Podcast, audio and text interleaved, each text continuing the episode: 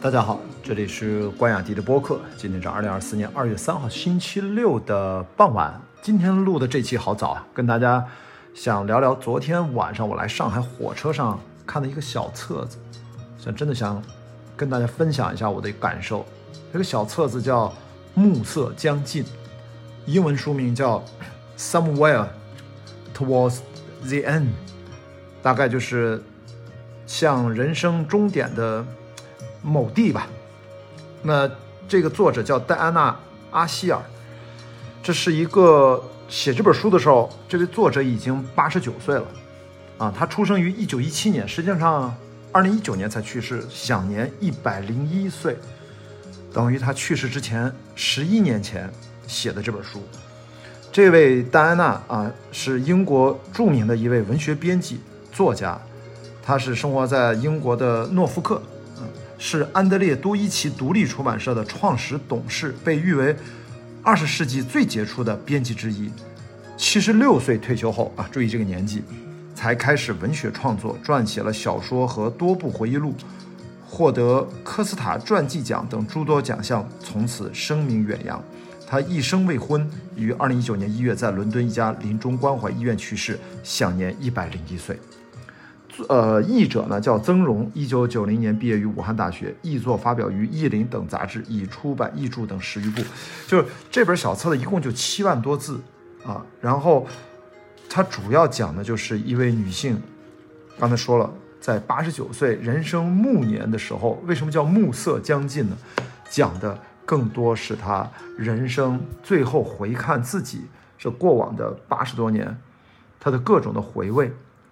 我觉得这个在火车上，因为我那火车一直在晚点，我很快就把这个小册子翻完，而且是有些章节，它一共十五六章，每章并不长，有些章节是可以反复看的。就是这本书神奇在于，他写这本书的时候年龄都是此刻我的年纪的两倍多了，但书中很多，我觉得。作为人这一生关心的一些母题，他都触达的非常的，既表达的有轻松的笔触，言简意赅，但是又特别深刻。关于爱情，关于婚姻，关于性，关于死亡，也有一些轻松的话题。关于他的园林，他喜欢种花种草。我觉得他。太多太多的观点深得我心，甚至我有一种跨越时空的那种感同身受的感觉，好像就是见证了一种我把这本书画面感把它转译出来，用这种视觉化的呈现，在我大脑里面，好像看到了我七十岁以后身体与精神的某种状态。虽然我现在才四十多岁，我好像就得到了很多这种未来时空回来的给我的回应。因为他书中很多描写的笔触和他的一些观念啊，我说的不是观点，是他很多观念，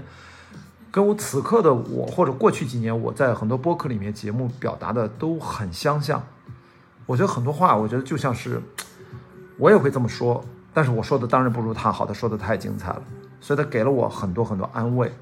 就是年老这件事情，aging 啊，身体慢慢的变老，年纪慢慢的变大，身体。的老化和精神思想的火花四射，是不但可以共存，而且还可以共存相当长的一段时间。其实这本书我最早是在某个深夜，我一位好朋友他微信给我发了两页纸的截图，他拿手机拍的。其实就关于中间的，好像第二章、第三章嘛，他准确的描述了作者在大概七十不太到，七十上下吧。他跟他的一位爱人，书中我看了这本书才知道是一位黑人啊。他作为一个受过高等教育的英国白人女性，然后他最后的一位他的伴侣是一位黑人，然后他们俩人生当中应该是最后一次性爱体验的相关的一个对话。严格意义上，那都不是最后一次，是最后一次失败了。他们突然意识到身体老去，虽然有这个想法，但是身体在发出抗拒。总之，那是一个。对他而言是非常印象深刻的某个时间点，就那一段描述有给我带来了强烈的画面感，但是他给我带来的并不是某种哀伤，但他那段描写其实非常的有种呢喃的那种敏感，他带给我的其实更多的是一种自由感，是精神层面上的一种巨大的解脱感，就是到底性对于人意味着什么？这个书中写的，其实在他的个人生活、感情方面，大胆、直白、生动，最重要是勇敢而直面自己的内心的真实。他都将近九十岁了，他没有什么可避讳的。也感谢啊，我觉得这个中文翻译也蛮好的。他经常说，他可能这一辈子最适合做的可能就是第三者这样的角色。大家其实一定不要通过他只言片语、片面的理解，你要看他整个这一生。他其实一生也是很长时间挣扎于自己，也是在一个男权社会下，他受到了禁锢，他带了很多一样精神上的枷锁。他自己都承认，女性因为性，因为女性是可以身体孕育出生命的，那么很多很多女性都无法真正的从性当中能够逐渐的发现新的自己，或者从中获得完整的生命体验。他说这件事情实际上是太难得了。那么，但是他居然可以经历了这一切之后，他中间有很多很多段浪漫关系。他说大部分其实体验还是好的，他也并不介意他很多短暂的浪漫关系。就是对方是有老婆的啊，呃，他说，呃，对方肯定老婆肯定不知道啊，假使知道也肯定不是因为他，那是因为她老公的问题，不拉不拉说这些，重点不是这些，重点是，她到了七十多岁以后，她不是又活了三十年吗？她其实可以有非常啊，他们家有长寿基因啊，她的妈妈、她的婆婆什么，他们家很多老人都是九十多岁去世，她最终活过了她的妈妈，呃，所以你看长寿其实很多时候是基因决定的啊，然后。他就讲，在真正的到了老年，摆脱了，因为在生理上荷尔蒙相关，摆脱了性对自己人在生活当中占的重大的比例和对日常生活情感的这样的一个影响之后，他发现人可以非常自由的享受剩余的时光，去发挥更多的智慧带来的。人生的感受力和潜力，反而得到了一种更大的自由，也是我前面想说的某种自由。所以某种程度上，它其实是安慰了我们人在老年，我们其实并不是会觉得我们痛失了什么，可能还会有更多的一种新的人生体验，同样很丰盈在等待着我们。我这儿要说一个但是，作为这位作者戴安娜。她其实，在年轻的时候，她是充分的体验了各种在情爱上、在性爱上，啊，注意她是不婚的，她其实怀过怀过孕一次孕，然后流产了。她曾经想当过母亲，但后来就不再尝试了。她大概在四十岁、四十多岁就意识到她应该不会结婚了，但是并不影响她享受亲密关系。所以她在这方面，包括在亲密关系、在两性关系、在性爱方面。她说嘛，她同意法国人说的，就是只要你能够处理得当，其实，其实不应该受到更多道德上的审判。所以他最后说“法国万岁”。这个是我觉得他在八十九岁写下这几段的时候，我觉得他真的是，当然代表他个人啊，对自己的不只是个人的人生，也是对女性，其实一大就是他代表一大部分女性的一个群体，说出了他们的心声。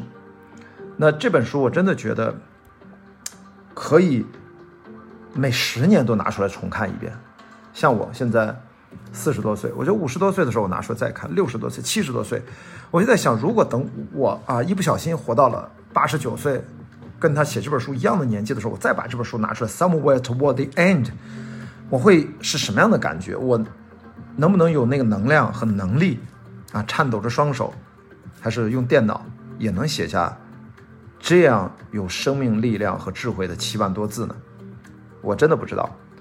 所以我还有另外一个感受，当然我也感谢了把这本书推荐给我的那位朋友，我就今天跟他在交流，我就讲，我说这本书